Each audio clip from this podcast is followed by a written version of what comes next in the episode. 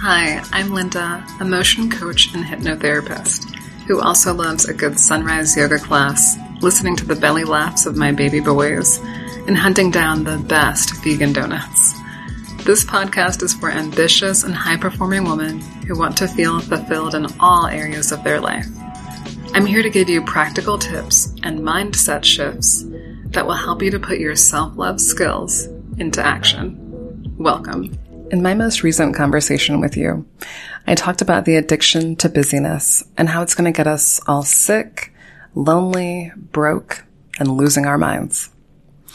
Look below for the link to that uh, show if you haven't watched it yet or listened to it yet, because it'll be foundational for what we're about to talk about here. We are looking to break you out of the chaotic hustle and grind so that you can move through your one precious life with more ease and having more recognition of the abundance that's available for you. So if it's so good for us, why is resting so hard to do? Why is addiction to busyness so easy? You know, um, you know, you could think like if there's so many good things on the other side of resting, then why are we still allowing ourselves to live in this overwhelmed, high cortisol state? If it really were that great, wouldn't we already be doing it, essentially?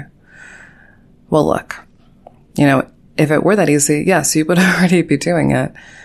And I wouldn't need to make this video. I would already be doing it easily and without thinking, right? But staying busy allows us to temporarily avoid some pretty painful things that we may not feel like we are ready to deal with. And I'll get vulnerable for a minute and just share with you some examples from my own life. These are some examples of why I prefer to avoid rest, just like you. So, one, I have an aging parent who struggles with some health conditions. They're not even like clear health conditions. They're very fuzzy, but they are chronic um, and relatively debilitating. So while we don't see eye to eye on a lot of things and never really have, my relationship, you know, with my mom isn't the most harmonious. Um, and yet it's still really stressful and honestly creates a bit of an existential crisis when I stop to think about all that will be lost when she's gone.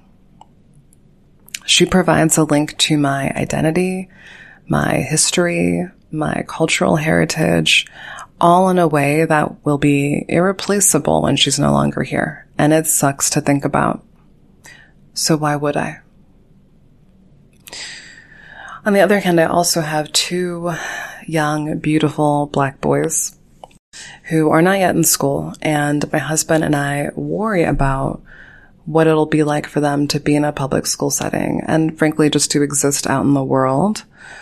Um, based on what the world is like, right? Like there's nothing wrong with them. They're amazing. I'm not biased at all. Um, but the environments that we live in are what they are. And so it pains us physically to think that we can't just hold them close and protect them forever and just guard them from all the nastiness and all the nasty people that exist.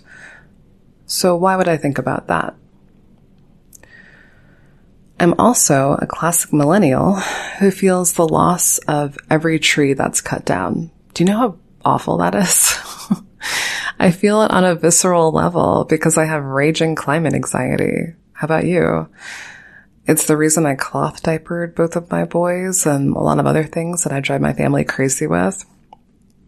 Because I'm deeply aware that when we throw trash away, it doesn't really go away because there is no away. It just goes somewhere else on our beautiful, suffering planet.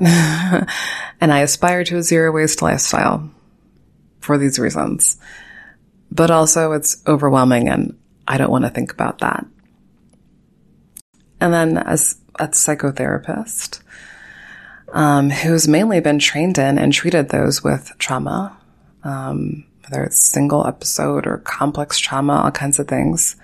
Um, I am compelled always to find new and better ways to address the suffering of people on this planet, whether I do it directly or indirectly. So I do that directly through my business. And I also donate to causes that try to address similar problems like sex trafficking, things like that, because it tears me up inside. I think no human should um, have to experience any of these things. But also, frankly, I don't want to think about it. So guess what? Just like you, I love a busy schedule. I love feeling like I am so important that I barely have time to breathe, let alone take a rest or a vacation day. and if everything is high priority, well, that just guarantees that I don't have to let go of anything. I don't have to delegate anything. I don't have to slow down. I don't have to stop ever. Right? Because the sky would fall, right? If I didn't do all these things. Well, except that's not exactly true. The only guarantee of, something that's going to fail or fall or break if I don't slow down is me, so that's why, even though it takes a lot of mental strength to rein myself in, I, I really make an effort to slow myself down, right? Partly because I also teach this to people that I serve. And I want to make sure that I'm not just giving lip service, that I'm living it. So I can be a model of the things that I'm saying that they need to be doing too because the research is there. We know, like we all know you're watching this. You already know that you need to slow down and take it easier on yourself. It's not like that's mysterious or brand new information. But I have to make a decision first in order for this to happen. So, um, I made myself pause yesterday at the end of my day, I was like looking around, like, what, what, what do I do next? I need to do something else, right? And I just made myself pause at the end of the day and I did some slow, ungraceful, messy, um, just spontaneous, self-led yoga on my mat. I made myself stop and pay attention to my body and to my racing mind and to give it what it needed, which was a pause, not more stuff not checking off more boxes. It was really hard to do at first. So if you think that this is something that may just come easy to me, that's why I'm talking about it. Absolutely not. It was like nails on a chalkboard hard. And I've been knowing this and practicing this stuff for years. and yet, as hard as it was to start gradually, inch by inch, minute by minute, it got easier. In the end, I wasn't fighting to keep myself on my mat. I was actually trying to convince myself to get back up because I needed to actually move on to the next thing. But it felt that good, right? Eventually it felt that good. When we give our bodies and our minds a chance to rest, they will slowly wind back down and they will thank us for giving them what they needed. Our bodies recognize a good thing because they're wired to recognize it. They're wired to recognize what gives us true health, what protects us, what keeps us safe, what, what ensures our longevity, right? Our long life. And so once we give our bodies the message that we are safe enough to slow down, and that's a whole other process, a whole another conversation. But once we give our bodies that message, they will activate all those wonderful pleasure centers in our brain that reward us for good behavior. Thank goodness. Thank goodness we get that little, that little hit. And I want to reassure you that when you slow down, whether you do it on your own or you do it with your, your girlfriend, um, whether you do it in a group setting, um, to keep you further accountable, it's not going to be all sadness and anger and despair that just comes pouring out of you. At least not forever, even if that's how it may feel like it's starting. When I slow down through a spiritual practice or yoga or meditation or a long walk outdoors, or anything else, right? There's lots of ways to do this. It actually brings me greater peace, not less. I, I don't become more despairing, right? Um, I end up actually coming away with more hope, not less hope. I tap into all kinds of creativity and a sense of connection with all beings, right? And an energy that flows from inside out after a time of slowing down. I can't get those things without it.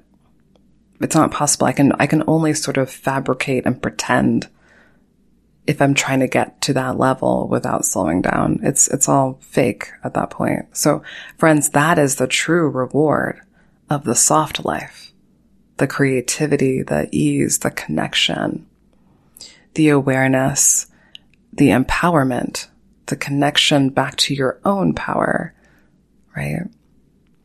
So go and get you some, okay? um, now I would be holding back if I didn't tell you that I have a program called Self Love Skills. That's Self Love Skills. And it will help you to address all the most common barriers to the soft life so that you can handle your business and rest like the walking miracle that you truly are. So head to the link in the description and grab it up for yourself. And I'll be back to talk with you soon. You hung with me to the end, my shero. If you benefited from this episode, please say thanks by leaving a wonderful review. It helps me know what's helping you the most and allows more like minded women to find and learn from this podcast. We don't want to keep all the good stuff for ourselves. See you next time.